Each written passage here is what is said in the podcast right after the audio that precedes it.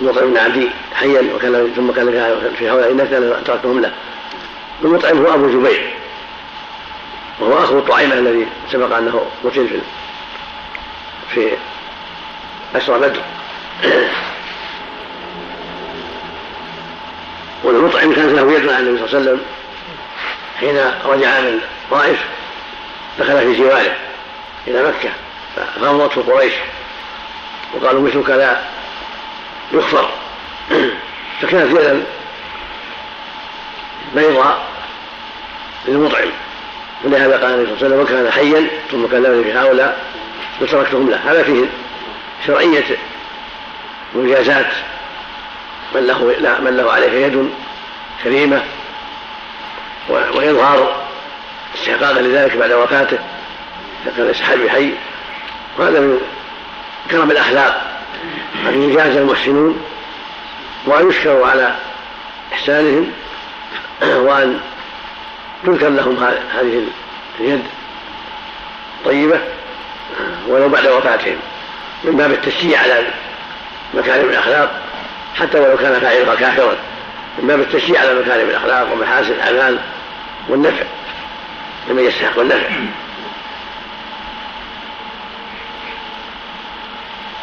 وفيه من الفوائد أن ولي الأمر له أن يعفو عن الأسرى ولو كانوا كثيرين إذا رأى المصلحة في ذلك. قد عفى النبي صلى الله عليه وسلم عن أهل مكة قال أنتم الطلقاء. والعفو في محله له فوائد كبيرة فإنه يؤلف القلوب ويجمعها على المحبة والخير وينهي الأحقاد والحزازات ويحل محلها المحبة والوئام. غالبا فله فوائد كثيرة ولهذا قال تعالى وأن تعفو أقرب للتقوى. ما زاد الله عبدا بعفو إلا عزة كما قال النبي صلى الله عليه وسلم. الحديث الرابع إيش؟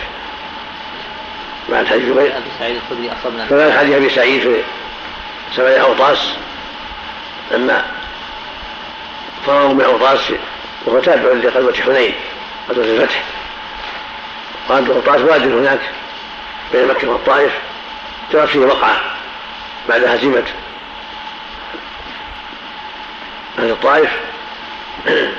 تجمع منهم جماعة في أوطاس وقتلوا أيضا وسجن منهم سبايا. الحاصل أنهم بعدما حصلت السبايا تحرجوا هل يباح لهم جماعهن كان لهم أزواج في بلادهم. فأنزل الله جل وعلا قوله سبحانه والمحصنات من النساء إلا ما كتب كتاب الله عليكم. والا ما كتب لكم هذا استثناء من المحصنات وهن المزوجات. المحصنه تطلق على ذات الزوج وتطلق على العفيفة والحرة. والمراد هنا المزوجات بدليل حديث أبي سعيد هذا وما جاء في معناه. المزوجات حرام على الإنسان أن يخطبهن ليس لأحد أن يخطب مزوجة لأنها غير صالحة للزواج بغير زوجها فلا يجوز لأحد يخطبها وهكذا من كان في العدة. لكن من كانت مسبية فإن سبيها اشراق لزوجها. فتستبرأ بحيضة أو بوضع الحمل فتحل للسابي تكون حلا له بالسبي وبالاستبراء. وهذا نص في الموضوع يبين معنى الآية الكريمة ويوضح أن هذا هو الصواب فيها. وأما بيعها أو بيع الزوج فلا يكون محلا لها كما في قصة بريرة وإنما يحلها كونها مسبية فسبيها واستيلاء المسلمين عليها جعلها في حكم المطلقة فتستبرأ بحيضة أو بوضع الحمل وتحل لمن صار في سهم والله أعلم. نعم. حيضة واحدة يا شيخ. نعم. حيضة واحدة. نعم. سرا سرا فقط للعلم براءة الرحم نعم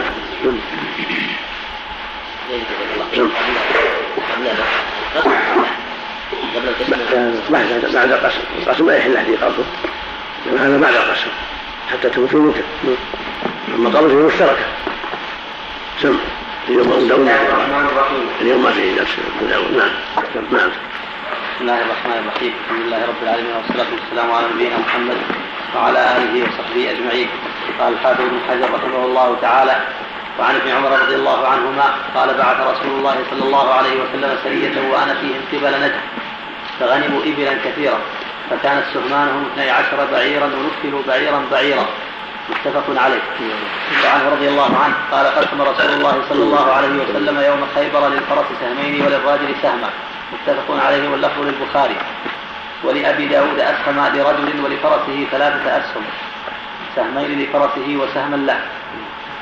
وعن عن ابن يزيد رضي الله عنه قال سمعت رسول الله صلى الله عليه وسلم يقول لا نفل إلا بعد الخمس. رواه أحمد وأبو داود وصححه الطحاوي. وعن حبيب بن مسلمة رضي الله عنه قال شهدت رسول الله صلى الله عليه وسلم نفل الربع في البدأة والثلث في الرجعة. رواه أبو داود وصححه ابن الجارود وابن, وابن حبان والحاكم. وعن ابن عمر رضي الله عنهما قال قال قال كان رسول الله صلى الله عليه وسلم ينفل بعض من يبعث من سرايا لأنفسهم خاصة سوى قسمة عامة الجيش. متفق عليه. وعنه رضي الله عنه. تعلق بالطعام. بسم الله الرحمن الرحيم. اللهم صل وسلم على رسول الله وعلى آله وصحبه. أما بعد هذه الاحاديث الخمسه كلها تتعلق بالأمثال. ذكر ابن عمر إنهم غزوا لقبل نجد وأنهم أصابوا عدوهم وغنموا وأنه حصل لكل واحد منهم اثنا عشر بعيرا ونفلوا بعيرا بعيرا. جاء في رواية أخرى تصريح بأنه نفلهم أميرهم أميرا بعيرا بعيرا. وجاء في رواية أخرى أنه نفلهم النبي صلى الله عليه وسلم ذلك. وجاء بين ذلك كما قال أهل العلم أن الأمير نفلهم وأمضاه النبي عليه الصلاة والسلام. وهذا يدل على أن لولي لقائد قائد الجيش وقائد الجيش أن يجتهد في تنفيذ الجيش الذي معه والسيئة التي معه تقديرا لأعمالهم الطيبة شجاعتهم إقدامهم وصبرهم. وهذا التمثيل ظاهره أنه من الخمس لأن الغنيمة قسمت بينهم وجاء كل واحد جاء حصل لكل واحد منهم 12 بعيرا. فنفلهم من الخمس. هذه زيادة تقديرا لأعمالهم الطيبة وتشجيعا لهم على الصبر والمسارعة إلى الجهاد. وهذا مستثنى من قولنا لا نفل إلا بعد الخمس. فالأصل أن الأنفال تكون بعد الخمس. ما تخمس الغنيمه ينفلون ولكن ظاهر الحديث هذا أنه قسم بينهم الغنيمة. لو كانت لو كان بعد اثنى عشر من الغنيمة ما ما صار تنفيذ صار هو هو حاصل حق حقهم. فلما قسم بينهم الغنيمة وحصل لهم لكل واحد اثنا عشر بعير دل على أن هذا الثالث عشر ليس من من غنيمتهم التي قسمت بينهم وإنما هي من الخمس. وهذا واضح أيضا في سلب القتيل فإنه ليس من فإنه من رأس الغنيمة. قال صلى من قتل قتيله على نبيه فله سلبه وله فله سلبه يدعى انه منزوع من الأصل وأن من قتل قتيلا يعطى السلب فيقول صلى الله عليه وسلم لا نفع إلا بعد الخمس من العام المخصوص يعني في الجملة إلا ما سناه الشارع. وهكذا حديث ابن عمر يقول يبين صلى الله عليه وسلم أنه يبين ابن عمر رضي الله تعالى أن النبي صلى الله عليه وسلم قسم الغنيمه بين الفرسان والراجلة وأن فضل الفرسان جعل الفرس سهمين وللراجل سهم وللفارس سهم مع سهمي فرسه فيكون له ثلاثة وللراجل سهم وما ذاك إلا لغناء الفارس وما يحصل به من الخير العظيم فإنه يطارد يطارد العدو ويخاطر بنفسه وبماله وللخيل من الهيبة وإدراك الهارب والغنى في الجهاد ما ليس للراجل فلهذا جاءت الشريعة في إعطائهم ما يناسب حالهم ليتشجعوا وليبذلوا المستطاع في الجهاد.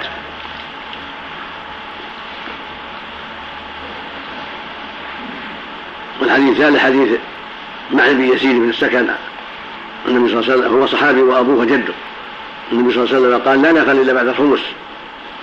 هذا يدل على أن التنفيل يكون بعدما ينزع الخمس. ينزع الخمس لمن بينه الله جل وعلا في قوله سبحانه واعلموا ان ما ان ما غنمتم من شيء فإن لله خمسة وللرسول وللقربى واليتامى ومساكين السبيل. فينزع الخمس لهؤلاء الذين بينهم الله في سورة الأنفال ثم تقسم الأربعة على الغانمين. وإذا أراد أن ينفذ نفذ من الأربعة من له حق في أن ينفل باجتهاد الإمام. كمن أغنى عن المسلمين غناء كبيرا فيعطى قبل القسمة شيئا.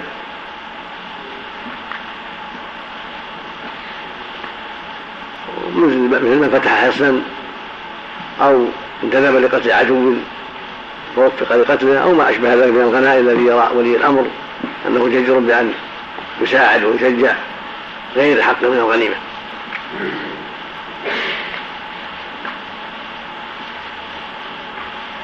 فالاصل هذا إلا ما دل الشرع على أنه يخرج من الراس وانه الأصل أنه يخرج الخمس ثم يكون التنفيذ بعد ذلك من الباقي. على حسب ما يراه ولي الأمر. وإذا رأى التنفيذ من رأس الغنيمة كما تقدم في حديث ابن عمر وكما في حديث السلب هذا له ذلك لأنه هو الناظر في مصالح المسلمين وهو الذي يقدر حالة الرجال وغناءهم وتعبهم وما ينبغي أن يشجعوا به. وهكذا ما يتعلق بالسرايا التي تبعث من الجيش كان ينفرهم الربع في البدءة والثلث في الرجعة يعني بعد الخمس وما ذاك إلا لأنهم في البدءة ظهورهم محمية بالجيش وراءهم الجيش وهم يغيرون على العدو بقوة الجيش. فصارت فصار تعبهم والخطر عليهم أقل فأعطوا الربع ثم يقسم الباقي بينهم وبين الجيش. أما في القفول فالجيش منصرف عنهم ومتوجه إلى البلاد أو إلى محل الإقامة فهم أخطر. ويعطوا الثلث لما فيه من الخطر لما في سريتهم عليه من الخطر فكان في إعطائهم الثلث تشجيع وإعانة وتقدير لصبرهم وتعبهم. ومخاطرتهم.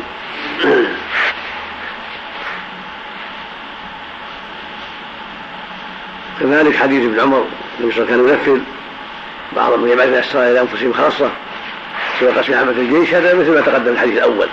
يعطوا بعيرا بعيرا. هذا يبين أن ولي الأمر له أن بعض من يرى من السرايا وبعض من يرى من الجيش لا لهواه ولا لقرابة ولكن للغناء في الإسلام والتقدير للجهود والتشجيع لأمثاله. فإذا كان لمصلحة العامة الجهادية فلا بأس. على حسب ما ثبت عنه عليه الصلاة والسلام. نعم. الله أعلم. نعم. نعم. يعني هذا يكون من راس من رأس الغنيمة. من رأس الغنيمة نعم. سوى قسم عامة الجيش نعم. طبعا في الفرق بين رواية الصحيحين قسم للفرس سهمين وللرجل سهما ورواية أبي داود قسم لرجل ولفرس ثلاث رواية الصحيحين بينت حد الفرس. واحدة يعني. وغفلت عن حد صاحب لم تذكر حق صاحب لأنه معلوم. وهنا أوضح رواية أبي داود من باب الإيضاح. نعم. وهذا هو الثابت أن أنه صلى الله عليه وسلم وخلفائه يعطون الفارس ثلاثة والراجل واحد. نعم. هم مساوي هم مساوي للناس. يعطى مثلهم. لكن الفرس تحتاج لأنها تبي علف تبي تعب وقد تصاب وتذهب عليه بقيمة عظيمة. ومخاطر بفرسه والخيل لها شأن ذاك الوقت. لها شأن القيمة والعلف تعب قد يكون لها صبي أيضا يكون معاش يلاحظها ويعتني بها. وتقدر لهم حاجة الفرس. نعم. نعم. نعم. اللهم صل على اللهم صل على نعم. قال الحافظ ابن حجر رحمه الله تعالى وعن ابن عمر رضي الله عنهما. قال كنا نصيب في مغازينا العسل والعنب فنأكله ولا نقطعه. رواه البخاري. ولأبي داود فلم يؤخذ منهم الخبز. وصححه ابن حبان. وعن عبد الله بن أبي أوفى رضي الله عنهما قال أصبنا طعاما يوم خيبر. فكان الرجل يجيء فيأخذ منه مقدار ما يكفيه ثم ينصرف. أخرجه أبو داود وصححه ابن داود والحاكم. وعن رويت وعن بن ثابت رضي الله عنه قال قال رسول الله صلى الله عليه وسلم كان يؤمن بالله واليوم الآخر فلا يركب دابة من فيء المسلمين حتى إذا أعجفها ردها فيه ولا يلبس ثوبا من فيء المسلمين حتى إذا أخلقه رده فيه. أخرجه أبو داود والترمذي والدارمي ورجاله لا بأس بهم. وعن أبي عبيدة بن الجراح رضي الله عنه قال سمعت رسول الله صلى الله عليه وسلم يقول يدير على المسلمين بعضهم. أخرجه ابن أبي شيبة وأحمد وفي إسناده ضعف. وللطيالسي من حديث عمرو بن العاص قال يدير على المسلمين أدناهم وفي الصحيحين عن علي رضي الله عنه قال ذمة المسلمين واحدة يسعى بها أدناهم زاد ابن ماجه من وجه آخر ويجير عليهم أقصاهم. وفي الصحيحين من حديث ابن هانئ قد أجرنا من وعن بسم الله الرحمن الرحيم. اللهم صل وسلم على رسول الله وعلى آله وأصحابه. أما بعد هذا حديث ابن عمر حديث عبد الله بن أبي أوفى. كلاهما يدل على أنه لا بأس بالأكل من الطعام الفواكه للمجاهدين كما قال ابن عمر جو العنب بالعنب والعسل فيأكلون منه. وكذا يقول عبد الله بن أبي أوفى فصابوا الطعام فكانوا يخرجون من حاجته. هذا يدل على أن الإنسان في الجهاد يأكل حاجته من الطعام المجموع والفواكه وأن هذا لا لا حرج فيه. وإنما الحرج في الغلول يأخذ اموالا يغلها ليستفيد بها دون اخوانه أما كونه يقول كما يأكل اخوانه حاجته فلا بأس بذلك من الفواكه والعسل والطعام. التي والأطعمة التي يعلمونها من دون غلول لا يتخذ خبزة إنما يأخذ حاجته التي تكفيه. من دون خفاء ولا غلول بل هذا يأخذ وهذا يأخذ على العادة التي رخص له فيها ولي الأمر وسمح له فيها ولي الأمر. لأن المجاهد في حاجة إلى ما يقيم أمده ويقيم صلبه. فإذا أخذوا من الطعام أو من الفواكه أو من العسل أو من الملابس أو من دواب ما يوصلهم إلى محل عملهم أو مقر خيامهم.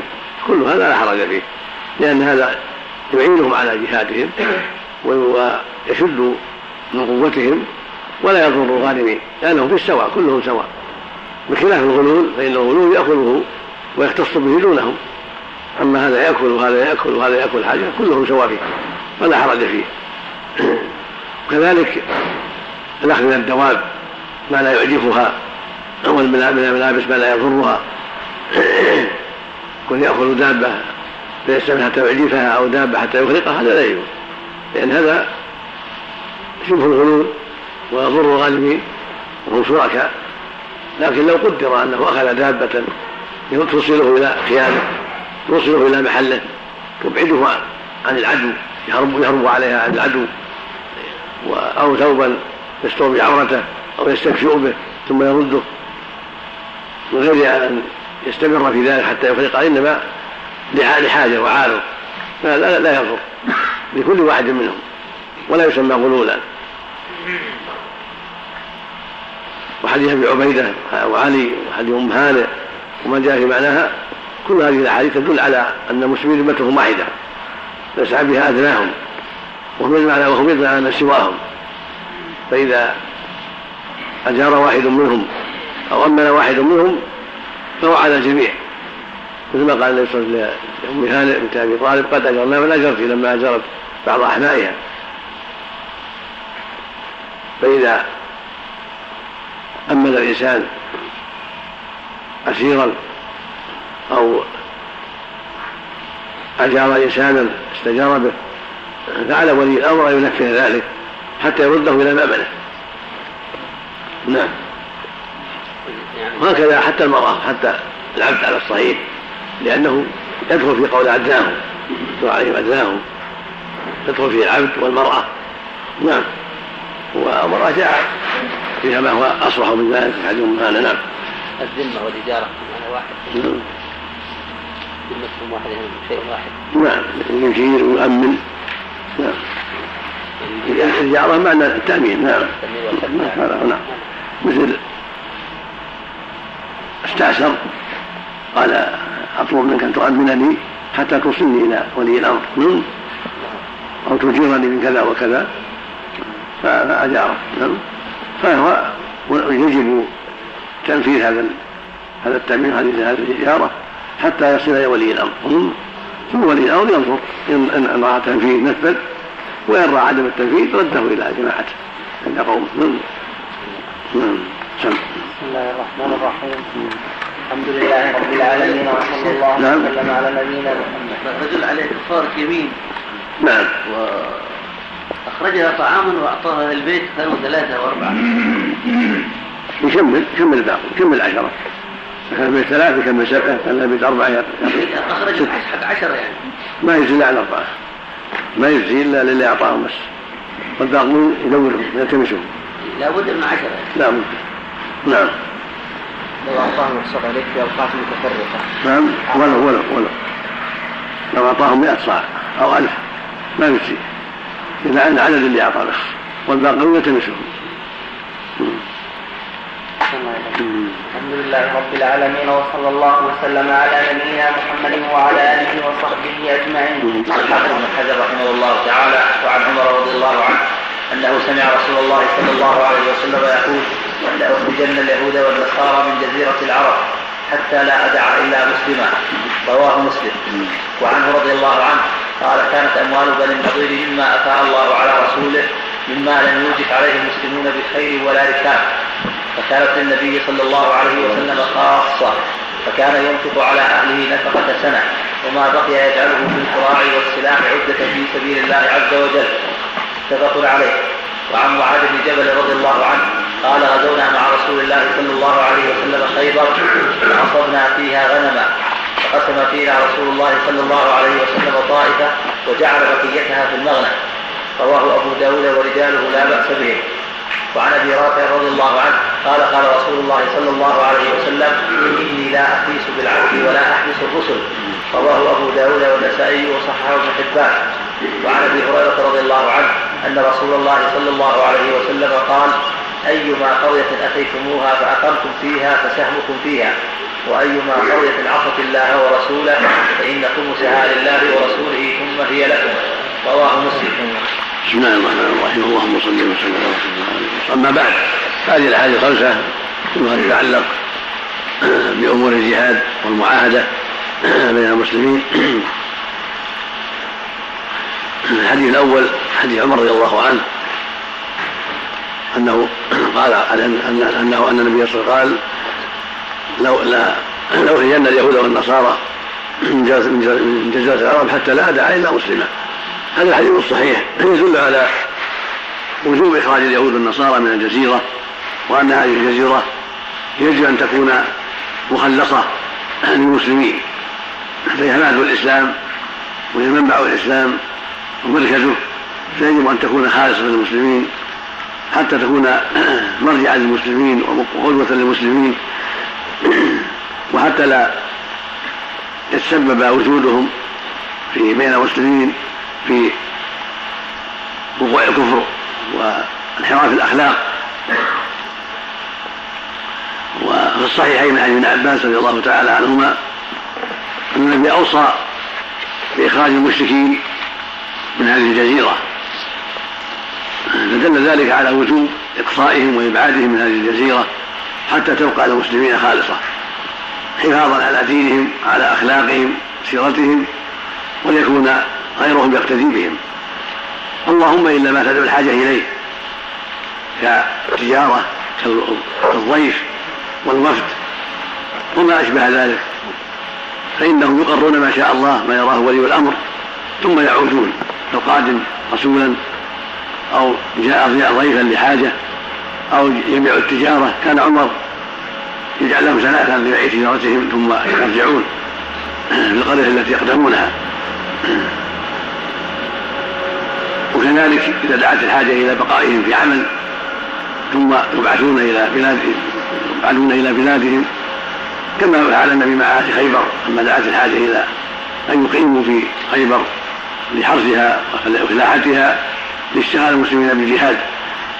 ثم أجلاه عمر رضي الله عنه بعد ذلك. هذا لا بأس به.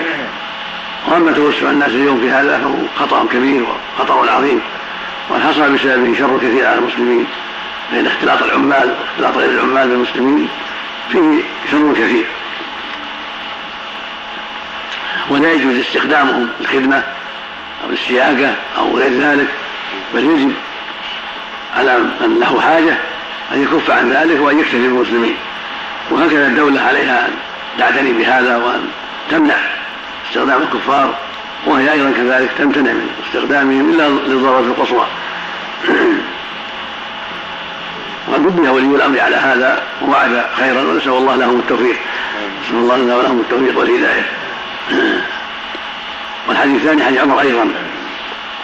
رضي الله عنه. قال كانت أموال بني النظير مما افاء الله على رسوله صلى الله عليه وسلم. ولم يجف على مسلم خير ولا ركاب. داخل في قوله تعالى وما افاء الله رسوله فيما اوجدتم من خير ولا ركاب. ولكن رسوله رسوله على من يشاء. فهذه الأرض جلى منها أهلها بأمر النبي صلى الله عليه وسلم. وتركوها لما هموا لما هموا بالغدر. وعرف منهم الشر. حاصرهم النبي صلى الله عليه وسلم وقطع بعض نخيلهم كما تقدم. ان الله في هذا قوله تعالى ما قطعتم من لينه وتركتم قائما على اصله على اصله باذن الله الفاسقين. الحاصل أنهم لما هموا بالغدر وعرف منهم الشر حاصرهم النبي صلى الله عليه وسلم حتى اجلاهم وصارت أموالهم مما أتى الله النبي صلى الله عليه وسلم وهكذا اشباهها ما جلى منه الكفار خوفا من المسلمين فانه يكون شيئا للمسلمين يتصرف فيه ولي الامر بما يريه الله من مصالح العباد. وهكذا النبي صلى الله عليه وسلم استولى على أموالهم وأنفق صار ينفق منها على أهله وعلى ضيفه وعلى وفوده وما بقي يجعل في الكراء والسلاح عدة في سبيل الله عز وجل. هكذا تكون الأموال التي تقبض من الكفار من دون حرب تكون فيئا للمسلمين وتبع بيت مال المسلمين يتصرف فيها ولي الأمر بما يراه صالحا فيكون منها نفقته وأهل بيته يكون منها حاجات الضيف وحاجات الوفود ونحو ذلك. وما فضل يصرف في المصالح العامة كالذراع والسلاح وأشباه ذلك من مما يحتاجه ولي الأمر. كإجازة الوفود ومؤاساة الفقراء وغير هذا من شؤون المسلمين. والحديث الثاني حديث معاذ أنهم أصابوا رضي الله عنهم أنهم أصابوا غنم يوم خيبر. فقسم النبي فيهم طائفة وجعل الباقي في المغنم وهذه الأموال التي قد تقدمت في أموال بني النضير هي التي تنازع فيها عباس وعلي كما تقدم. نعم هذه الأموال كانت تحت يد النبي صلى الله عليه وسلم ثم تحت يد الصديق ثم تحت يد عمر بعد موت النبي صلى الله عليه وسلم وبعد موت الصديق سنتين.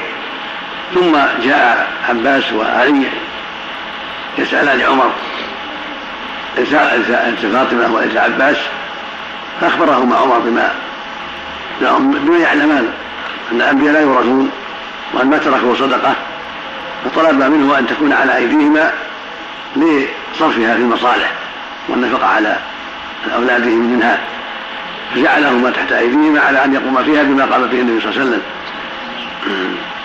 ثم جاء مرة أخرى فقال ليس عندي قضاء سوى ذلك.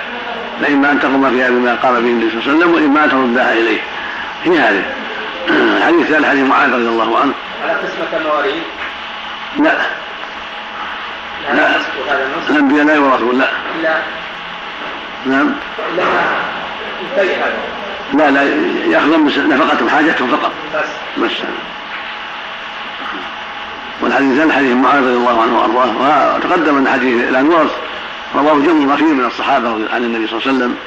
انه قال لا نورث نحن معاشر الأنبياء لا نورث ما تركها صدق رواه العشره وغيرهم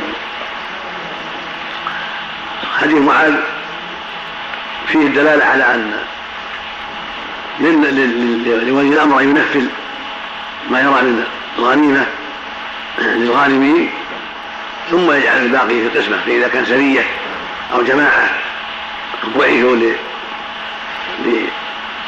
لهتك حصن أو الاستيلاء على مال الكفار أو شبه ذلك مما فيه مخاطره ثم جمعوا ذلك فإنه يعطيهم ما يرى في مقابل عملهم وجهادهم تنفيذا. ثم الباقي بينهم وبين الناس كما تقدم في تنفيذ النبي الثلث الربع البدء في الرجعة كما تقدم. أن ينفذ الذين تولوا الغنيمة والباقي يكون لباقي الجيش مع السرية. تقدم قول ابن عمر كان ينفل بعض يبعث من السرايا لأنفسهم خاصة سوى قسم عامة الجيش. فالحاصل أن ولي الأمر له أن يعطي أهل النجدة وأهل العمل الذي ينفردون به لمصلحة الجهاد ومصلحة المسلمين له أن ينفي لهم شيئا للتشجيع على مثل هذه الأمور والتقدير لعملهم وصبرهم وجهادهم. حتى لا يخشى أحد في هذه المسائل وحتى لا يضعف في مجلس المسلمين وانتهاز الفرصة فيما يضر الكفار وينفع المسلمين. مثل هدم الحصن مثل تعرض لشيء من أمواله حتى يأخذه مثل تعرض لبعض أشخاصهم حتى يقتله إلى غير ذلك مما يكون فيه شيء من المخاطرة وشيء من التعب. الحديث الرابع حديث أبي رافع مولى النبي صلى الله عليه وسلم عن النبي صلى الله عليه وسلم أنه قال إني لا أخش لا أخش بالعهد ولا يحبس الرسل عليه الصلاة والسلام. هذه سنته. أنه لا ينقض العهد ولا ينقصه بل يوفيه يوفيه كاملا. لأن الله قال وأوفوا بالعهد إن العهد كان مسؤولا. فهو بعهد الله أوفوا فالمقصود أنه لا بد من الوفاء بالعهد إذا تعاقد ولي الأمر مع عدوه فعليه يوفي بالعهد إلا أن يخونهم إلا أن ينقضوا. أما هو لا ينقض. ولا يحبس الرسل. هذه من شمائل الرسل ومن صفاتهم العظيمة وصفات من تأسى بهم من الأمراء الأخيار. أنهم لا يخلصون بالعهود ولا ينقضونها لا يخونون ولا يغدرون ولا يحبسون الرسل. الرسل مأمورون. فلو حبسوا امتنعت المواصلات بين العدو وعدوه. الرسل يجب أن لا يؤذوا ولا يحبسوا حتى يؤدوا رسالتهم ويرجعوا. ولهذا لما جاء رسول مسيلمة إلى النبي صلى الله عليه وسلم قال لولا أن الرسول تقتل لقتلته. المقصود أن الرسل يجب أن يلاحظوا وأن لا يؤذوا وأن لا يحبسوا بل تؤخذ الرسالة التي معهم ينظر فيها ويعادوا إلى مأمنهم والحديث الخامس حديث أبي هريرة. النبي صلى الله عليه وسلم قال أيما قرية اقمتم فيها فسهمكم فيها. وأيما قال عصت الله ورسوله ان خلصها لله ورسوله هي لكم رواه مسلم. هذه هذا الحديث اشتبه على بعض الناس. فيما يتعلق بالقريه الأولى. والأقرب في ذلك والله أعلم ما قاله القاضي عياض وغيره أن القريه الأولى هي التي يقيمون فيها من غير حرب. كان يجدوها خالية فيسكنوها أو يصالحوا أهلها عليها عن أهل المسلمين أو يجدوا أهل الكفار منها خوفا من المسلمين. فهذه تكون فيئا للمسلمين ولا الذين قاموا فيها سهمهم منها كغيرهم من المسلمين. أما القرية التي تقاتل وحصل الجهاد وتفتح بالجهاد هذه تكون غنيمة يوزع منها الخمس والباقي للجيش. كما فعل النبي بخيبر قسمها بين المسلمين إلا شيء يسيرا وقفه لمصالح المسلمين. فولي الأمر في هذه في القرى والبلدان مخير. إن شاء قسم وإن شاء وقف وإن شاء قسم بعضا ووقف بعضا. هذا هو المعتمد وهو الذي فعله النبي صلى الله عليه وسلم. فإنه قسم جزءا كبيرا من خيبر بين المسلمين. وأعطاهم إياه غنيمة. و وقف أرض مكة ولم يقسمها فتحت عنوة وتركها لأهلها ولم يقسم منها شيئا.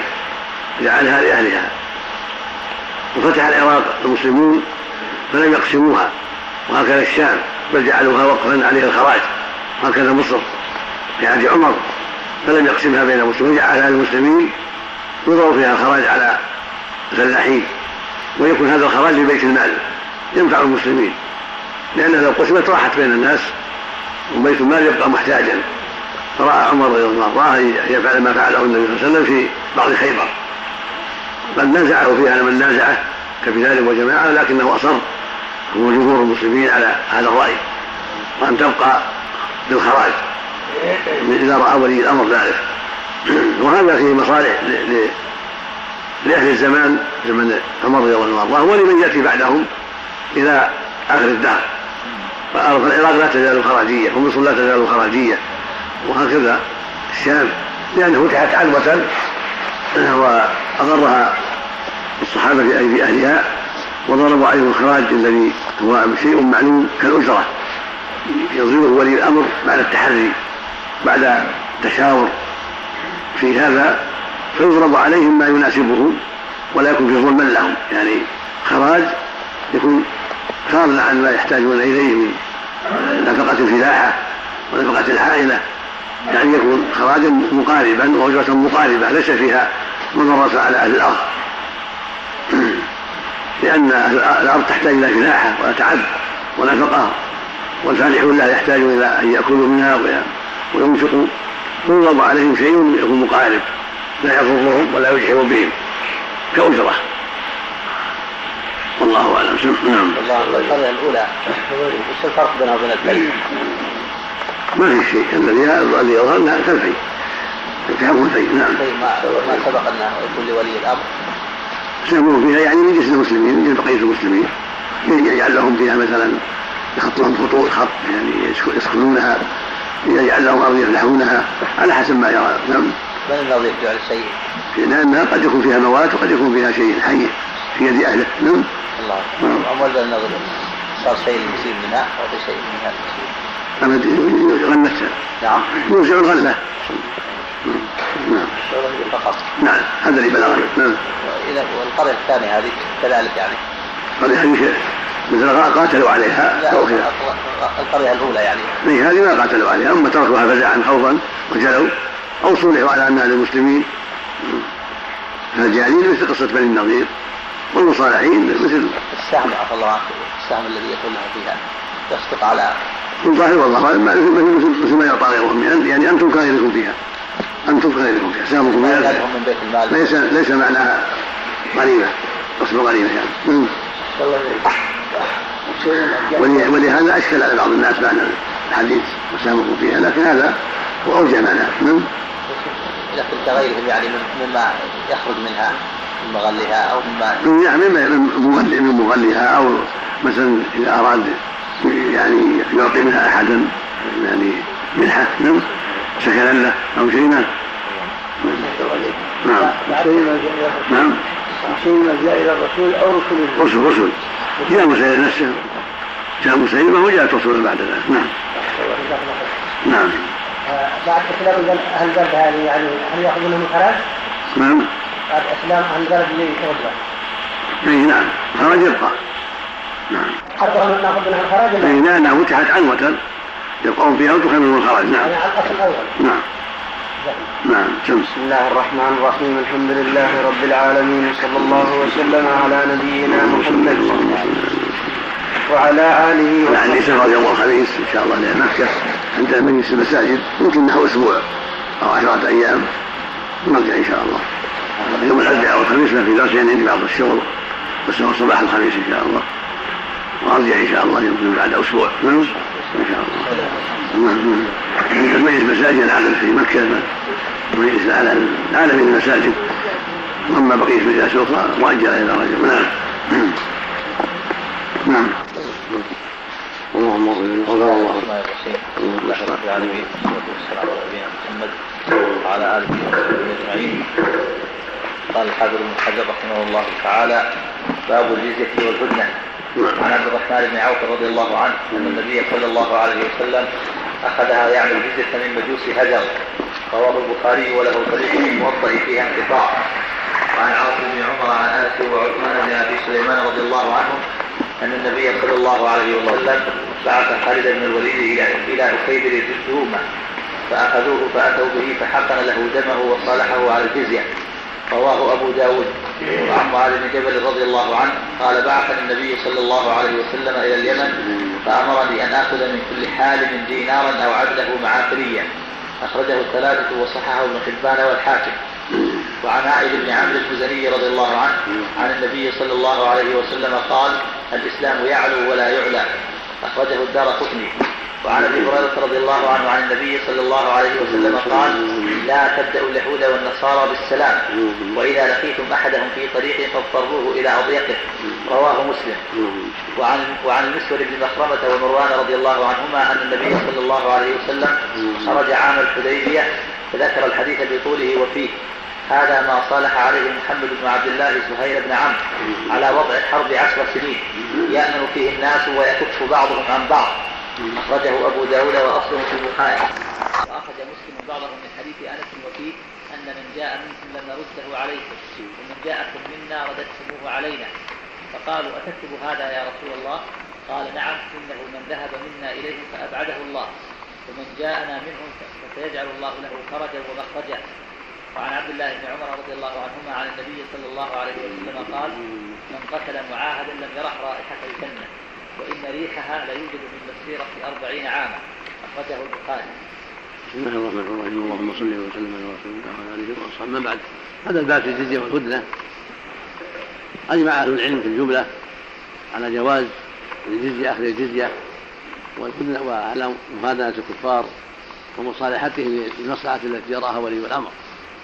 والأصل في هذا قوله جل وعلا في سورة التوبة يقاتلون لا يؤمن بالله ولا باليوم ولا باليوم الآخر ولا يحرمون ما حرم الله ورسوله ولا يدين دين الحق من الذين أوتوا الكتاب حتى يعطوا الجزيه عن وهم صاغرون. فأمر بقتالهم وأخبر أن إيمانهم ليس بصحيح لأنه إيمان منقوض بكفرهم بالله عز وجل وإن كانوا يؤمنون بالبعث والنشور لكن لما كان إيمانا فاسدا باطلا لما جرى منهم التكذيب لمحمد عليه الصلاة والسلام ولما جرى منهم من التغيير في التوراة صار إيمانهم لاغيا. ولهذا قال ولا يدين دين الحق. لأن الدين الذي معه ناقض من نواقض الإسلام ليس بدين الحق بل هو دين باطل. حتى يعطوا الجزيه عن يد وهم صاغرون. فدل ذلك على أن أهل الكتاب يقاتلون إلا إذا رضخوا الجزيه للجزيه وتسليمها فيكف عنهم مع التزامهم بالذل والصغار الذي يفرضه عليهم ولي الأمر في معاملاتهم وفي لباسهم وفي غير ذلك. حتى يعرفوا بين الناس ويتميزوا عن المسلمين وحتى يظهر ذلك عليهم ليقودهم ويحفزهم ذلك إلى الدخول في الإسلام حتى يسلموا من الجزية التي هي ذل عليهم وما يفرض عليهم من انواع المخالفة لدين المسلمين مما فيه ذل وصغار لهم. والحكمة في ذلك والله أعلم ما تقدم أن في هذا حافزا وداعيا إلى أن يدعوا كفرهم وضلالهم ويدخلوا في الإسلام حتى تحصل لهم العزة ويسلموا من هذا الذل ومن هذا المال المطلوب عليهم. وكذلك قوله جل وعلا في الهدنة وإن جنحوا للإسلام فإن أحلاها وتوكل على الله إنه هو السميع العليم. ولقصة الحديبية فالجزية ضرب مال على الكافر يؤدي كل سنة عونا للمسلمين وصغارا له لعله يستجيب لداعي الحق ويدع ويدع باطله. وهي من الجزاء كأنها سميت بذلك لأنها جزاء له في مقابل بقائه وترك قتاله بين المسلمين. ثم اختلف في بقية الكفار بعد الموافقة على إلحاق المجوس باليهود والنصارى في آخر الجزيه لانها لأن الرسول خلى منهم كما في حديث أبي بن عوف نذكر هنا النبي خلى جزيه مجوس هجر هكذا ما جاء في حديث المغيرة. لما قاتلوا فارس أخبرهم النبي صلى الله عليه وسلم امرهم ان يقاتلوا فارسا حتى يعبدوا الله وحده أو يؤدوا الجزية. أما بقية الكفره من الوثنيين من العرب وغيرهم اختلف العلماء في أخذ حديثهم على أقوال فمنهم من أجاز أخذها من بقية الكفره من حديث بريدة الذي رواه مسلم وفيه إذا حصلت على حصن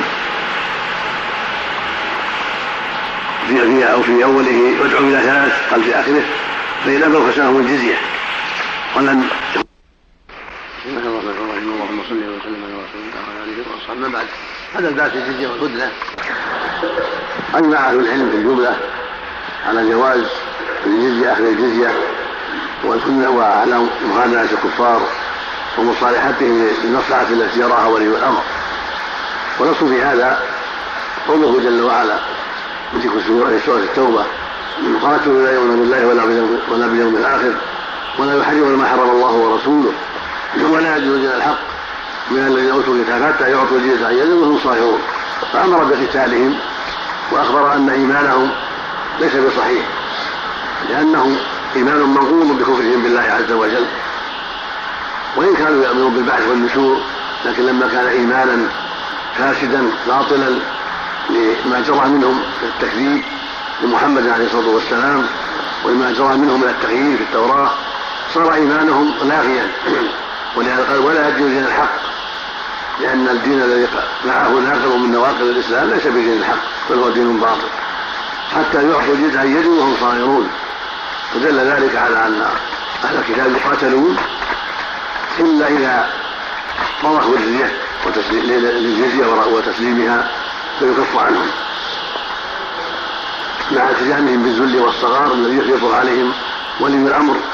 في معاملاتهم وفي لباسهم وفي غير ذلك حتى يعرفوا بين الناس ويتميزوا عن المسلمين وحتى يظهر ذلك عليهم ليقودهم ويحفزهم ذلك إلى الدخول في الإسلام حتى يسلموا من الجزية التي هي ذل عليهم وما يفرض عليهم من أنواع المخالفة لدين المسلمين مما فيه ذل وصغار لهم.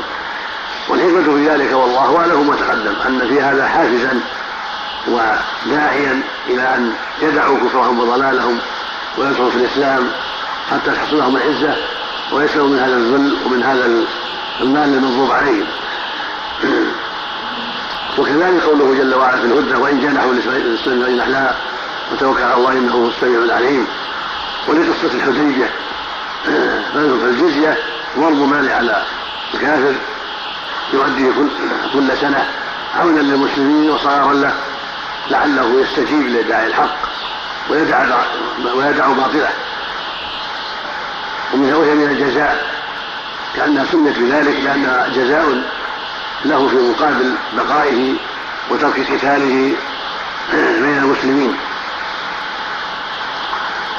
ثم اختلف في بقية الكفار بعد الموافقة على الحاق المجوس باليهود والنصارى في اخذ الجزية لانها خل... لأن الرسول خلع منهم كما في حديث أبي بكر العوف نذكر هنا النبي خلى الجزيه المجوس هجر. هكذا ما جاء في حديث المغيرة. لما قاتلوا فارس اخبرهم النبي صلى الله عليه وسلم أن يقاتلوا فارسا حتى يعبدوا الله وحده أو يؤدوا الجزية. أما بقية الكفره من الوثنيين من العرب وغيرهم اختلف العلماء في أخذ حديثهم على أقوال فمنهم من أجاز أخذها من بقية الكفرة في حديث بريده الذي رواه مسلم وفيه إذا حصلت على حصن في أو في أوله وادعو إلى ثلاث قال في آخره فإن ابوا فسالهم الجزية ولم يخص ذلك باليهود والنصارى والمجوس قالوا هذا يدل على اخذها من بقية المشركين هذا قول جمع من العلم. واستثنى بعضهم العرب فقط خاصة. قالوا العرب لا تؤخذ منهم لأن الرسول قاتلهم وقال إن هذه الجزيرة لا يبقى فيها دينار.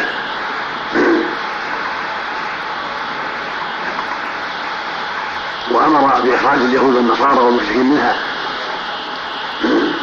والصواب أن الجزية إنما تؤخذ من اليهود والنصارى والمجوس كما أخذها النبي صلى الله عليه وسلم وأخذها أصحاب النبي صلى الله عليه وسلم ولم يأخذوها من غيرهم. ولأن رسول الصحابة توقفوا في أخذها من المجوس حتى شهد عبد الرحمن بأن الرسول أخذها منهم. ودل ذلك على أن الأصل أنها تؤخذ. وحديث بريدة محمول على هذا عبد الرحمن والمشركين اليهود والنصارى والمجوس الذين عدوهم من المشركين. وهو مطلق مراد به ما نص عليه رب جل وعلا في سوره التوبة في أهل اليهود والنصارى ومن الكتاب وما جاء في حديث عبد الرحمن من أهل المجوس والله عز وجل قال في سورة التوبة للكفار فإن تابوا وأقاموا الصلاة وآتوا الزكاة فخلوا سبيلهم. ما قال أو ردوا الجزيه فإن تابوا وأقاموا الصلاة وآتوا فخلوا سبيلهم. وهي آية السيف. دل ذلك على أنهم لا يقرون بالجزيه إلا إذا كانوا من هذه الأصناف الثلاثة التي جاء النص باستثنائهم. وفي حديث كيدر دلاله على أن النصارى كاليهود تخالفهم الجزية. وكان أكيدر في جوف في جوف الجندل المعروف جوف الآن فأخذ منهم الجزية وأقرهم على نصرانيتهم وعلى دينهم الباطل فدل ذلك على أنهم كاليهود في أخذ الجزية ولو كانوا عربا. فلا فرق بين العرب والعجم. من اعتنق اليهودية أو النصرانية عربا أو عجما أخذت منهم الجزية. وهكذا المجوس عربا وعجما. وفي حديث معاذ النبي صلى الله عليه وسلم أخذها من اليمن. واليمن عرب الغالب وفيهم العجم. ومع هذا أخذ النبي صلى الله عليه وسلم منهم ولم يفرق. دل ذلك على أن تؤخذ من اليهود والنصارى مطلقا عربا وعجما. ثم أمر النبي بإجلاء الكفار من الجزيرة. فدل ذلك على أن أخذها منهم لا يمنع من إجلائهم بعدما أمر النبي عليه الصلاة والسلام. فالجزيرة ليست محل سكن الكفار ولكنها محل الإسلام مهد الإسلام ومنبع الإسلام فلا يقر فيها مشرك. ولهذا تقدم في الصحيحين عن ابن عباس النبي صلى الله عليه وسلم أمر بإخراج المشركين من هذه الجزيرة وأن يبقى فيها إلا مسلم. قال في آخر حياته لو كان النصارى بجزاء الأرض حتى لا ادع إلا مسلما وقد مثل هذا الأمر بفاروق رضي الله عنه في خلالته فاجلاهم من الجزيرة. وفي قول قول في حديث معاذ من كل حال يعني محتل. دينار سكة معروفة من الذهب سكة مثقال من الذهب. أو عدله يعني أو ما يقاتله من المعافر وهي ثياب معروفة من اليمن. منسوبة إلى بلاد يقال لها معافر فتح الميم والمعنى دينار أو قيمته. اختلف العلماء هل هذا حد لا يتجاوز أو هذا هو الحد الأقل؟ على قولين. منهم من قال إنه حد لا يتجاوز وأن ولي الأمر لا يتجاوز الدينار أو عدله في صرف الجزية ويكفي ولهذا ذهب الشافعي والجماعة وقالوا إن الرسول صلى الله عليه وسلم أراد بهذا الحد. وقال آخرون أنه صلى الله عليه وسلم أمره بذلك لأن أحوال اليمن ذاك الوقت لا تتحمل. ضعف الحال وقله المال فأمره بهذا المقدار لأنه لا تتحمل. لكن إذا كان الكفار امنياء عندهم أموال وقوة فلا مانع من زيادة الجزية. وهذا هو الذي عليه العمل بين الدول الإسلامية. يضعون الجزية على حسب أحوال الكفار. فإن كانوا أولياء زادوا فيها وإن كانوا دون ذلك خفضوا فيها. ولهذا قال ابن أبي نجيح مجاهد ما قالوا الجزية في الشام؟ في أربعة دنانير وفي اليمن دينار. قال على حسب الساعة والغنى. وجاء في حديث إن النبي صلى الله عليه وسلم فرض على أهل نجران ألفي حلة. رواه أبو داود قال الفي حلة وثلاثين بعيرا وثلاثين فرسا وثلاثين درعا وثلاثة من كل أصناف السلاح يكون عالية للمسلمين إذا حصل في اليمن كيد يعني حدث من الأحداث يستعان به على الجهاد ثم يرد على نصارى الأجران. ثم أمر عمر باجزائهم بعد ذلك. المقصود أن الجزيه في ارجح الاقوال إنها لا تختص بهذا وإنما هذا هو الأقل أقل ما يفرض فإذا راى ولي الأمر الزياده في ذلك وأن المصلحة تقتضي ذلك فلا مانع من زيادة ولهذا اختلفت آراء الخلفاء الراشدين ومن بعدهم في وضع الجزية على حسب أحوال الكفرة من كثرة أموال وانتفاع أموال وعدم ذلك. وقد تضطر الحال يعجز القائم بالأمر عن اخذها منهم إذا دعت الضرورة إلى إقرارهم بغير جزية للعجز عن ذلك ولأن أخذها قد يفضي إلى شر على المسلمين والصواب جواز إقرارهم بدون ذلك عند العجز عن استيفائها وعند خوف فتنة تقع على المسلمين وضرر يضرهم من عدوهم والا فالاصل أخذها وإلزامهم بها عند القدرة على ذلك. الحديث الرابع حديث. عائلة السهم يعلو ولا يعلى وهذا دلت عليه آيات كثيرات وأحاديث وأن الواجب على ولاة الأمور أن يعملوا بما فيه علو الإسلام وظهوره على الأعداء في أخذ الجزية وفي المصالحة وفي كل شيء إلا عند العجز. وإلا فالواجب العناية بإحياء الإسلام كما قال النبي صلى الله عليه وسلم لا تبدأوا اليهود نصب السلام في الحديث الخامس.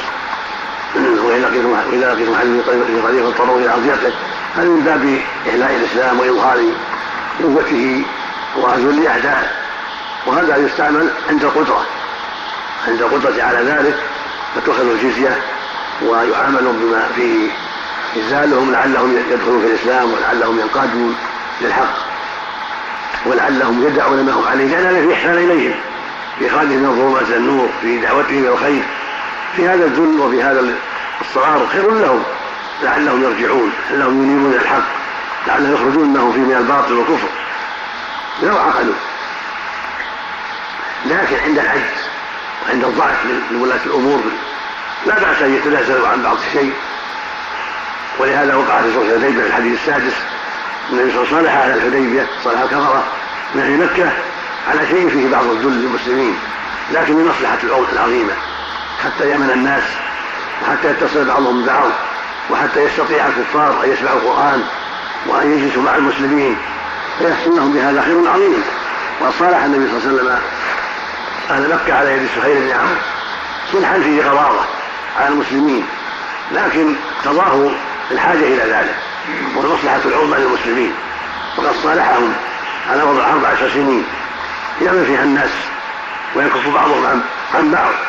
واشترطوا عليه أن أن يكتب محمد بن عبد الله ولا يكتب محمد رسول الله فأجابهم. معلوم في هذا بعض الغضاضة لكن لمصلحة وأن يكتب محمد بن عبد الله. أنا محمد بن عبد الله وأنا محمد رسول الله. فأمر يكتب محمد بن عبد الله لأنه لم يقر بالرسول بالرسالة. وقال لم يعلم أنك رسول ما فاعتداك ثم كتب بسم الله الرحمن الرحيم. فقال لا اكتب اسمك اللهم كما كنا نكتب فقال اكتبوها كما قال واسمك اللهم. ثم قال اشترطوا عليه أن من جاءنا من المسلمين مرتدا لنرده عليكم ومن جاءكم منا مسلما تردوه علينا. فأجاب النبي أيضا إلى ذلك. فهذه الشروط الثلاثة كلها صار فيها بعض الغضاضه حتى قال عمر في ذلك رضي الله عنه وقال يا رسول الله كيف نعطي الدنيا في ديننا؟ أليس على الاسلام وهم على الكفر؟ أليس قسمنا في الجنة وقسمه في النار قال بلى ولكني رسول ولكني رسول الله ولن يضيعني الله عليه الصلاة والسلام. ثم ذهب إلى الصديق فقال له الصديق إنه رسول الله وأن يضيعه الله فاستمسك بأرضه فإنه على الحق عليه الصلاة والسلام. المقصود أنها تم الصلح على هذا ومعلوم ما في هذا من الغضاضه لكن لما؟ لمصلحة العامة. لأنه اراد صلى الله عليه وسلم أن يعمل الناس وأن ينتهي القتال حتى يظهر الإسلام بين العرب وينتشر وينتشر الناس ويتصلوا بالمدينة ويتصلوا بالمسلمين ويحصل سماع القرآن وسماع الأحاديث ويعرف الناس أخلاق الإسلام وأعمال الإسلام فيدخل في ذلك بعد ذلك من غير قتال. وهذا هو الواقع. فإن الناس لما آمنوا اتصل بعضهم ببعض وسمعوا القرآن وسمعوا الأحاديث ودخل الناس بعد ذلك. في دين الله كثيرا. فلما فتحت مكة دخل الناس في دين الله أفواجا فدل هذا على أن يجوز ولي الأمر المصالحة بما فيه غضاضة عند الضرورة. إلى ذلك. وعند وجود المصلحة العامة للمسلمين. لا عن ضعف ولا عن مداهنة ولا عن موالاة لكن لمصلحة العامة. ينظر لمصلحة العامة للمسلمين. فإذا رأى المصلحة العامة للمسلمين في شيء من الشروط التي تدعو لها الضرورة فلا بأس. والحديث السابع حديث ابن عمر من قتل معاهدا لم يرى رائحة الجنة رواه البخاري. هذا يدل على تحريم قتل المعاهدين وأن المسلمين أعطوا عهدا للكفار ليس له قتالهم حتى ينجزوا إليه عهدهم حتى تتم المدة أو ينجزوا إليه عهدهم إن خافوا من خيانتهم. فلا يجوز لهم الغدر. والغدر من صفات المنافقين إذا عاهد غدر.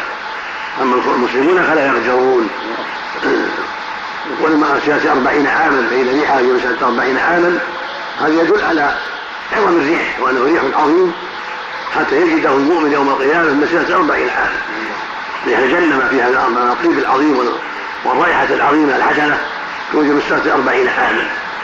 وهذا يدل على أمر عظيم في هذا الريح. وجاء في بعض الروايات والأحاديث الأخرى بعضها سبعين عاما بعضها مئة عام. وهذا يدل كما قال جماعة من أهل العلم أن الريح تختلف. على حسب إيمان الذي يجد الريح. وكلما قوي الإيمان عظم الإيمان وجد الريح مسافة طويلة أكثر من أربعين عام. وفق الله الجميع صلى الله وسلم على نبينا محمد وصحبه. نعم. لو نعلم أنك رسول الله العلم بقلبه أو العلم باللسان ألا يعلم يعني في قرار؟ علم الظاهر الظاهر مكابرة. نعم. لو نعلم يعني جحد لأن الله أخبر عنهم أنهم جحدوا وسهيل من أكابرهم. من أساطينهم. ولما اسلم نفع الله به الإسلام نعم. المقصود انهم مثل ما قال الله. قال إنه لا يحزنك إنهم لا يكذبونك ولكن الظالمين بآيات الله يجحدون. قل هذا مكابرة. ولهم يعلمون في داخل قلوبهم أنه رسول الله. الله لا تبدأوا اليهود والنصارى بالسلام إذا لقيتم أحدهم في طريق فاضطروا إلى على على على ظاهر عند قدرة يعني. يعني يمشي مع وسط الطريق حتى يكون الحافات للكفرة نعم. نعم. هل تاخذ من اليهوديين والشيوعيين ولا تؤخذ من اليهود والنصارى والمجوس. نعم نعم. قد الناس عليه الصلاة بعض الناس يقيس الآن اضطرارهم إلى أضيافها بالسيارات وغيره.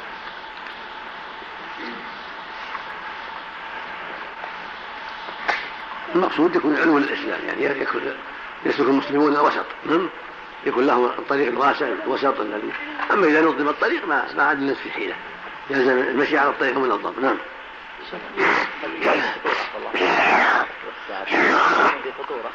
نعم.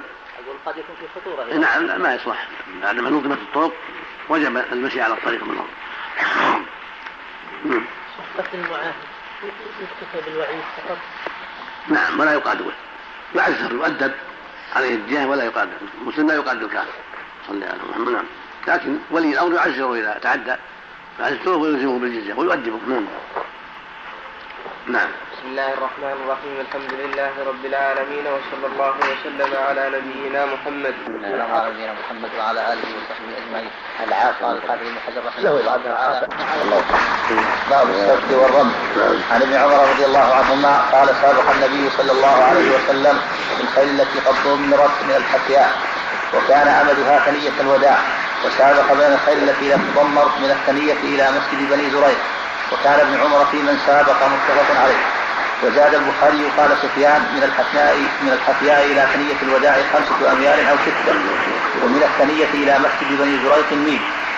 وعنه رضي الله عنه أن النبي صلى الله عليه وسلم سبق بين الخيل وفضل القرح في الغاية. رواه أحمد وأبو داود وصححه ابن حبان. وعن أبي هريرة رضي الله عنه قال قال رسول الله صلى الله عليه وسلم لا سبق إلا في خف أو نصر أو حافظ. رواه أحمد والثلاثة وصححه ابن حبان. وعنه رضي الله عنه عن النبي صلى الله عليه وسلم قال من أدخل فرسا بين فرسين وهو لا يأمن أن يسبق فلا بأس به وإن أمن فهو حمار رواه أحمد وأبو داود وإسناده ضعيف. وعن بن عامر رضي الله عنه قال سمعت رسول الله صلى الله عليه وسلم وهو على المنبر يقرأ وأعدوا لهم ما استطعتم من قوة. ألا إن القوة الرمي. ألا إن القوة الرمي. ألا إن القوة الرمي. رواه مسلم. بسم الله الرحمن الرحيم. اللهم صل على محمد. يقول معلم رحمه باب السبق والرمي يعني باب شرعية المسابقة والرماية أن يتمرن على الإعداد للحرب والجهاد. المجاهدون محتاجون إلى أن يعدوا أنفسهم للمسابقة والرمي بأنواع السلاح العدو حتى يدركوا مرادهم من عدوهم حتى يهربوا من عدوهم عند الحاجة. ولهذا عقد الأئمة بابا للسبق والرمي.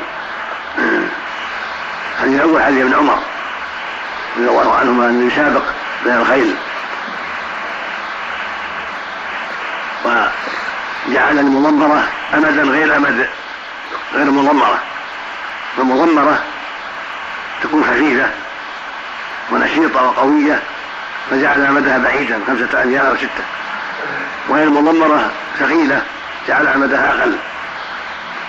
وهكذا في الحديث الآخر فضل فضل القرحة في الغاية. القرح هي العتيقة القوية التي قد تمرنت وقد احتاجت الجري والصغيرة حتى الآن. قال أئمة اللغة قارح من الخيل هي التي تشبه الباز من الإبل يعني قد ارتفع سنها. واعتادت الجري و...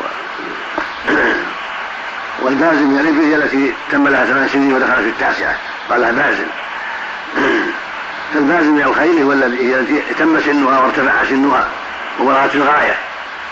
قال بعضهم إذا دخلت الخامسة صارت بازلا يعني الخيل. والرح هي التي دخلت الخامسة كما قال صاحب النهاية. دخلت الخامسة من سنها. وغيرها صغير دونها. هذه أقوى في الجري لأن قد تتعب خلقها وقويت أعضاؤها واعتدل جسمها فيكون لها مدى أطول من مدى الصغيرة وغير المضمرة. والتضمير شيء يعرفه أهل الخيل يطعمونها كثيرا ويشبعونها كثيرا مدة من الزمن. ثم يمنعون عنها بعض الطعام والشراب ويعطونها قوتا أياما معدودة قرب السباق حتى تكون قوية شديدة خفيفة. فيكون لها مدى أطول من غيرها. في الحديث الثاني يقول لا سبق يقول صلى الله عليه وسلم لا سبق إلا في نصل نصل أو خف أو حافر. النصل السهام الرمي والخف الإبل والحافر الخيل. السباق على هذه الحيوانات يجوز فيه الحمض والسبق هو الحمض لا سبق إلا حمضة فيجوز وضع الحمض في هذه الثلاث لا سبق إلا في نصر أو خف أو حافر أما المسابقة على الأقدام أو بالخيل أو بالبغال أو الحمير فلا يجوز فيها سبق عوض بل المسابقة بدون شيء. أما التي يحتاجها في الجهاد ونعتمد عليها في الجهاد في هذه الثلاث الرمي والإبل والخيل. فلا مانع أن يكون فيها عوض حتى ينشط الناس في المسابقة واختبار الخيل الجيدة واختبار الإبل الجيدة حتى تستعمل في الجهاد. وهكذا في الرمي حتى يعتاد الرمي. حين إذا يعين له عوض صبر على المسابقة وعلى ما قد ينفق من الرصاص في هذا ويخسر. فهو يرجو العوض فلهذا ينفق ويشتري الرصاص ويصبر على المسابقة بالرمي حتى يعتاد هذا ويقوى على الرمي وعلى إصابة الهدف بسبب الاجتهاد السابق. ولهذا قال جل وعلا وأعدوا لهم ما من قوة ومن رباط الخير. ولهذا خطب النبي صلى الله عليه وسلم وقال ألا إن قوة الرمي ألا إن قوة الرمي ألا إن قوة الرمي خمس مرات ثلاث مرات يكرر. ومن تعلم الرمي ثم نسيه فقد عصى. أو فليس منا كما في الرواية الأخرى عند مسلم. من تعلم الرمي ثم نسيه قال فقد عصى أو قال فليس منا. فيفيد أنه يجب على المؤمن أن يعتنى بهذا وأن لا يضيع إذا تعلم. يشرع له التعلم وإذا تعلم يحافظ عليه. لا ينسى حتى إذا جاء الجهاد وقام يوم الجهاد إذا هو قد استعد وقد تأهل لهذا الشيء.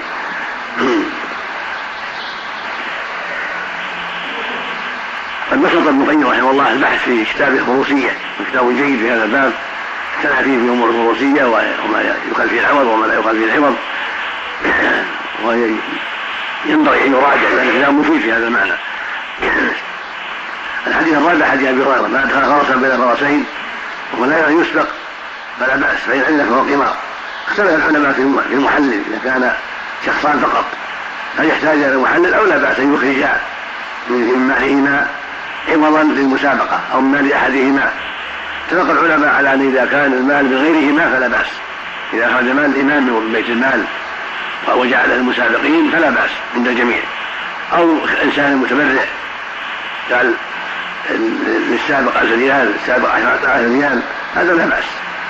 يتسابقون ومن سبق أخذ هذا المال. وإن جعل للسابق كذا وللثاني كذا وللثالث كذا وللرابع كذا وللخامس كذا فلا بأس.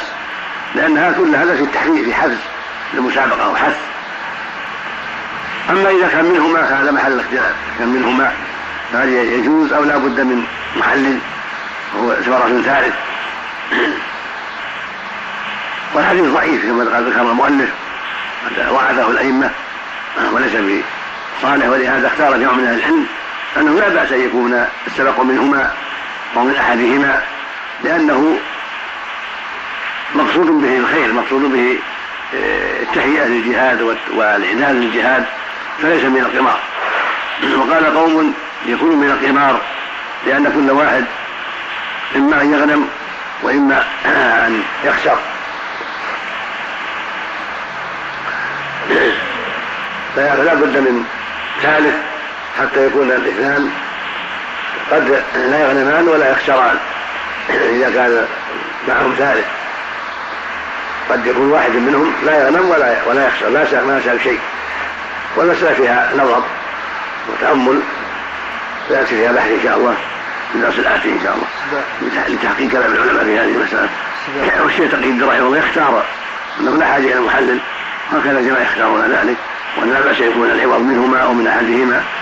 المسألة تحتاج إلى مزيد من العناية والله أعلم. الله. هل فرق بين فرقين. كناية على المحلل هنا؟ غير محلل نعم.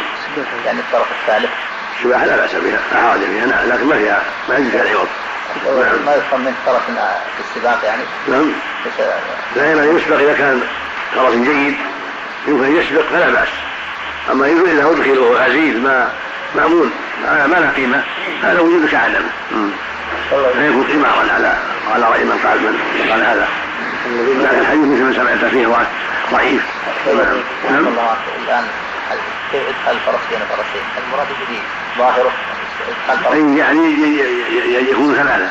إذا كان إذا كان السبق منهم. إذا كان السبق منهما. حتى يكون سابق قد يغنم وقد لا يغنم. سابقون. يعني السابق كلهم. واحد منهم إذا إذا إذا لم يسبق إذا إذا لم يسبق ما عليه شيء. لا ربح ولا خسر شيء. نعم. نعم هذا المقصود. بخلاف المقامرين المقامرين لابد كل واحد إما يخسر وإما يغنم يعني كل واحد يحط شيء. هذا هذه المقامرة. يعني مفهوم هذا الحديث الضعيف أنهم إذا كانوا اثنين فلا فلا يجوز. ما يجوز ما يجوز لوحدهم هم قد قد أخرجوا. طيب وهو لا يامن أن يسبق اي لأنه لا يامن أن يسبق اذا كان قوي صار لا بأس. قد يسبقهم فيأخذ السبق. هذا الثالث يعني يعني الثالث لابد أن يكون قويا. حتى يظن فيه السبب نعم. هل يقاس على هذا المسائل العلمية.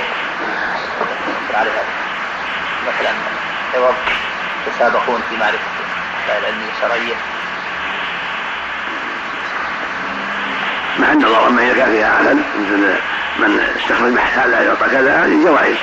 جعاله من باب الجعاله من استخرج حكم كذا بادلته فله كذا من حفظ كذا فله كذا هذه من من الاعتبار نعم؟ هذه من باب الجعالات من باب المساعدة والتشجيع.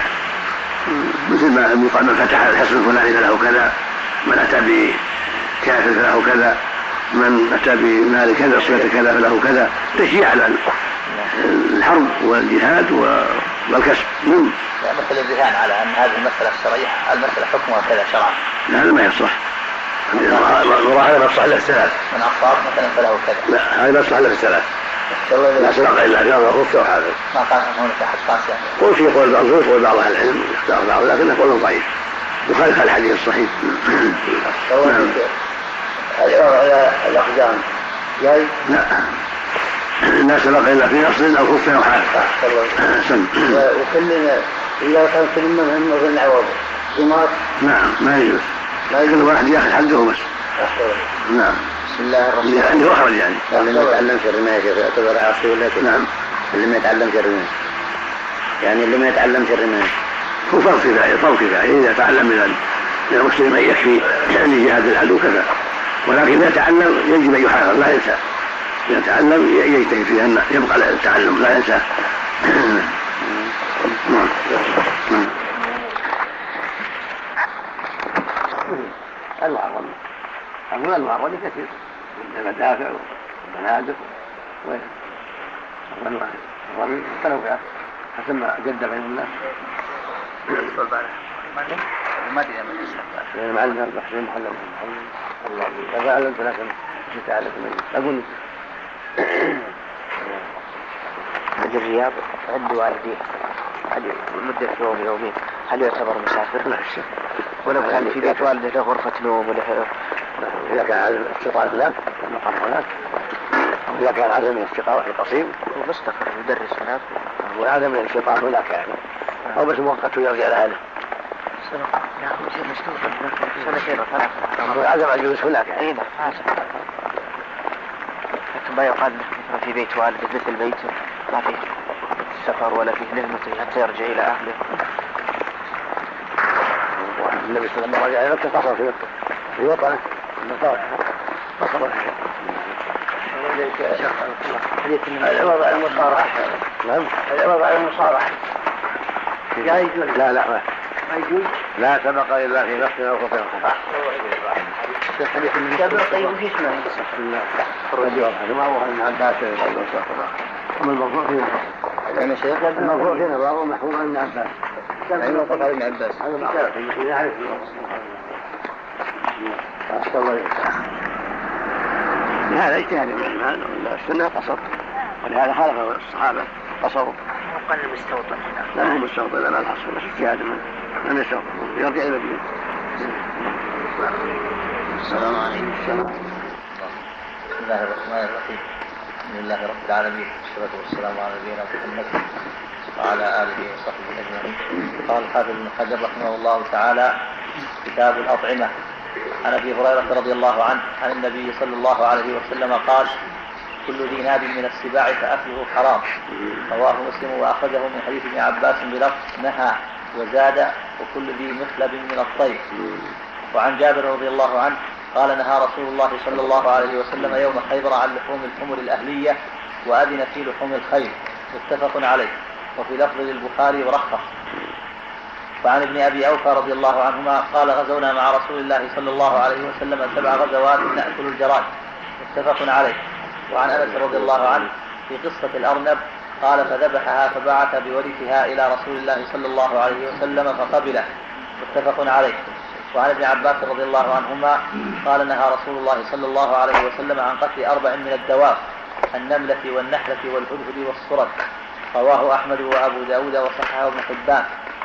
وعن ابن أبي عمار رضي الله عنه قال قلت لجابر الضبع صيد هو؟ قال نعم. قلت قاله رسول الله صلى الله عليه وسلم قال نعم. رواه الأحمد والأربعة وصححه البخاري وابن حبان. بسم الله الرحمن الرحيم. اللهم صل وسلم على رسول الله وعلى آله وصحبه أما بعد هذا كتاب الأطعمة. من عادة كثير من المؤلفين يجعلون هذا الكتاب في آخر كتبهم في الحديث والفقه. يذكر أولا العبادات لأنها, أهم. العبادات أهم شيء. العقائد والعبادات أهم شيء فلهذا يبدأ بها. لأن كل العبد خلق ليعبد ربه ويطيع سبحانه وتعالى. ولهذا يبدأ العلماء العبادات. لأن المقصود من خلق بني آدم أن يعبدوا الله. ثم يذكرون المعاملات لأن الناس في حاجة إلى معرفة المعاملات التي يستعينون بها على ما يحتاجون إليه من ملابس يصلون فيها ويمشون فيها بين الناس وحاجات أخرى من شراء الطعام وشراء الشراب وغير هذا. فلهذا يحتاج الناس إلى إلى المعاملات حتى يعرفوا أحكام ملابسهم ومآكلهم وسكنهم وغير ذلك. ثم يذكرون بعد ذلك ما يتعلق بالأوقاف والوصايا والنكاح والطلاق لأن لأن هذا له صلة بالمعاملات. ودخلوا في المعاملات فلهذا يجعلونها بعدها لأن المال يعني إذا ملك أوقف وأوصى وتزوج وكلها دخلت في المعاملات واتصلت بالمعاملات. ثم يذكرون الحدود وما يتعلق بالحدود الجنايات لأن العبد متى تمت عليه النعمة وأدرك الخير في الغالب يطغى ويقع من الفساد والشر والمعاصي فيحتاج إلى أن تقام عليه الحدود والتعزيرات. فلهذا ذكروها بعد المعاملات وبعد النكاح والطلاق لأن الغالب على بني آدم هكذا. إذا تمت النعمة جاء جاء الفساد وجاء الشر. كلا إن لا طائر رآه استغنى. ثم ذكروا بعد ذلك الأطعمة التي تحل وتباح. والتي لا تحل حتى يعرفها المؤمن فيشتري ما يباح ويهدي ما يباح ويأكل ما يباح ويتجنب ما لا يباح. ثم ذكروا الخصومات بعد ذلك وما يقع من الخصومات والقضاء لأن الناس تقع بينهم الخصومات وتقع بينهم النزاعات تحتاج إلى حكم القاضي. المقصود أن الأطعمة هي ما يؤكل ويشرب. كما في قول. قالوا ثم لا يطعمه فإنه مني. المقصود أن الطعام يطلق على هذا ولا هذا. وإن كان الغالب يطلق على المأكولات وعلى ما يشرب يقال الأشربة. فالأشربة والأطعمة فيها ما يباح فيها ما يحرم. فاحتيج إلى بيان ذلك. ولهذا ذكرها العلماء علماء الحديث والفقه ليعرف المؤمن ما أباح الله له فيتناوله وليعرف ما حرم الله عليه فيجتنبه وهي جمع طعام. كالأشربة جمع شراب والأوعية جمع وعاء والأسقياء جمع السقاء هذه المادة معروفة. حديث هذا حديث أبي هريرة رضي الله عنه. النبي صلى الله عليه وسلم قال كل ذا بالسلاح ياكل حرام. هكذا جاء هذا المعنى عند البخاري من حديث أبي ثعلبه الخشني وكل ذناب يعني كل سن يفترس به. والنام هو ما يلي الرباعية. فما كان يفترس من الحيوانات حرمه الله لحكمة بالغة كالأسد والنمر والذئب والكلب والفر الثعلب. هذه كلها تفترس كلها محرمة. لما فيها من سوء الأخلاق وسوء العدوان ومن رحمة الله حرمها لأن المغتدي بها قد يتشبه بها. وقد يبتلى بأن يكون من أهل العدوان كما أنها تعتدي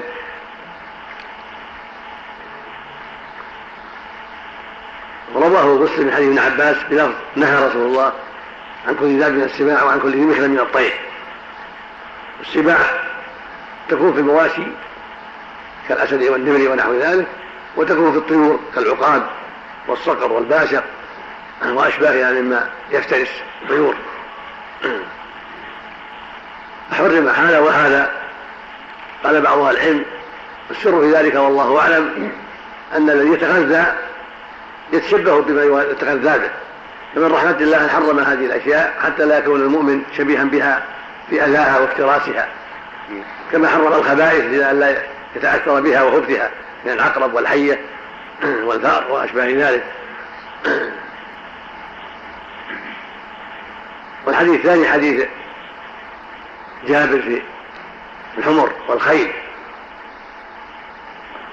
حرم الرسول الحمر الأهلية ورخص بالحمر الخيل الحمر الأهلية فيها جاءت فيها الأحاديث الصحيحة. عن النبي صلى الله عليه وسلم في تحريمها وأنها رجس. روي عن ابن عباس وبعض السلف فيها بعض الخلاف. قال بعضهم نحرمها لاجل جوال القرية. قال بعضهم لأن حمولة الناس. ثم استقر الإجماع على تحريمها. عند أهل العلم تحريم الحمر الأهلية لأن الأحاديث فيها مستفيضة عن النبي صلى الله عليه وسلم في تحريمها. ويقال الحمر الأهلية والإنسية لأنها تستعمل وتأنس بالناس بخلاف الحمر الوحش فإنها علت بها وحش وليست مثل هذه الخلقة بل لها خلقة أخرى فهي حل وصيد أما الخيل فقد حلها الله وتنازع فيها العلماء وذهب بعضهم إلى تحريمها الصواب الذي عليه جمهور العلم حلها. لما ثبت من حديث جابر في الصحيحين أن النبي اذن في لحوم الخيل ولما في الصحيحين من حديث أسماء بنت أبي بكر الصديق رضي الله تعالى عنهما قال نحرنا على أن نتوصل فاكلناه ونحن في المدينة. المقصود أن الخيل حل لنا كالحمر الوحش وكالغنم والإبل والبقر. ومن قال بتحريمها فقوله ضعيف مردود بالأحاديث الصحيحة. وقد احتج بعض أهل العلم بحديث خالد بن الوليد أن الرسول نهى عن البغال والحمر الأهلية والخيل ولكن حديث ضعيف عند أهل العلم. لا يحتج به. والصواب الذي على أهل العلم هو أنها حل لمجيء الأحاديث الصحيحة بذلك والحديث الثالث حديث عبد الله بن أبي اوفى رضي الله عنه الأسلمي. قال أكلنا مع غزونا مع سبع غزوات نأكل الجراد. هذا يدل على حل الجراد وأن الجراد من جملة الطيبات المباحة. صغيره وكبيره. ذكره وأنثاه حيه وميته والرابع حديث ابن عباس حديث أنس في الأرنب وأن أنهم أنفجوا أرنب مر الظهران فذبحوها وبعث أبو طلحة بغريكه النبي فقبل عليه الصلاة والسلام. الأرنب حل الأرانب حل بإجماع أهل العلم من الطيب من الطيب وهكذا الظباء أمر الوحش والوعل. كل هذه من الطيبات التي أباحها الله لعباده. والعقاب العقاب. تقدم؟ من ذوي المخالف من الطيب من المحرمات. العقاب والصقر والشاهين والباشا عندنا في البر اصطادوهم ياكلونهم إيه؟ لا عبرة بمن استحل ما حرم الله. نعم. والحديث الخامس حديث ابن عباس النهي عن النملة والنحلة والهدود والصور والصورة. هذه الأشياء نهى النبي عن قتلها فدل على تحريمها لأنها لو أبيحت لقتلت. فلما نهى النبي عن قتلها دل على تحريمها وأنه لا يجوز قتلها ولا أكلها. النملة والنحلة معروفة والهدهد معروف والصورة معروف كل هذه هذه الحيوانات النملة والنحلة. النملة معروفة قد تطير بعض الأحيان يكون لها ريش يطير تطير دابة في الأرض قد تطير مع مع الطيور. والنحلة الطير طائر كذلك الذباب. والهدهد معروف طائر والصوت معروف طائر. فهذه كلها نهي عن قتلها. لكن إذا آذت إذا آذت النملة قتلت للأذى. والنحلة لو قدر وجودها في مكان وآذت كذلك لكن هذا عند عدم الأذى.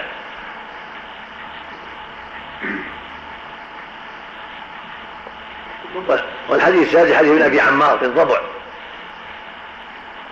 بين صلى الله عليه وسلم أن الضبع صيد وليست داخلة في السباع. هذه مستثناة من كلنا من السباع. فلا فلا تحرم لأنها مستثناة. قال بعضهم وليست ذات ناب بل لا لا بل أسنانها شيء مستدير تطحن به طحنا. وبكل حال فهي مستثناة إن وجد على ناب فهي مستثناة من أحاديث الناب وللشارع وللشارع ولعل بعض الإخوان رآها. إلا ناب الربع أقوى من ناب شفت لها ناب؟ نعم. بعضهم يقول أنها أن أن أضراسها مستديرة ليس لها ناب. نعم. أبد نابها أقوى من ناب النمر. رأيتها؟ أي مسكناها وأكلناها. هي من المستثنى والله أعلم. نعم. السكر الحميد الطبع نعم.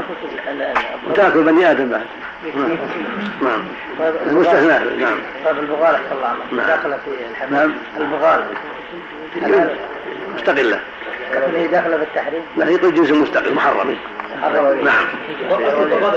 نعم. قتل الضفادع نعم. الضب الضفدع نعم منهي عن قتلها لا تؤكل نعم. الله عليك هذه صفة الجراد مو بجراد نعم. هو صفة الجراد مو بجراد جخاف يسموه الجخاف هذا. كبار وصغار. صلاة الزرع الجراد معروف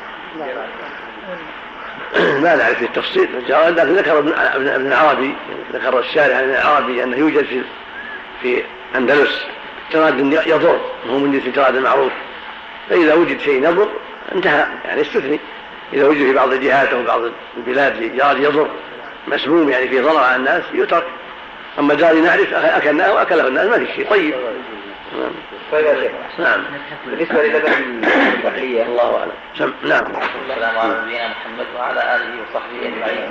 قال حافظ بن حجر رحمه الله تعالى وعن ابن عمر رضي الله عنهما أنه سئل عن القنفذ فقال قل لا أجد فيما أوحي إلي محرما الآية. فقال شيخ عنده سمعت أبا هريرة رضي الله عنه يقول ذكر عند النبي صلى الله عليه وسلم. فقال خبيثة من الخبائث. فقال ابن عمر إن كان رسول الله صلى الله عليه وسلم قال هذا فهو كما قال. أخرجه أحمد وأبو داود وإسناده ضعيف. وعن ابن عمر رضي الله عنهما قال نهى رسول الله صلى الله عليه وسلم عن الجلالة وألبانها أخرجه الأربعة إلا النسائي وحسنه الترمذي. وعن أبي قتادة رضي الله عنه قصة الحمار الوحشي فأكل منه النبي صلى الله عليه وسلم متفق عليه.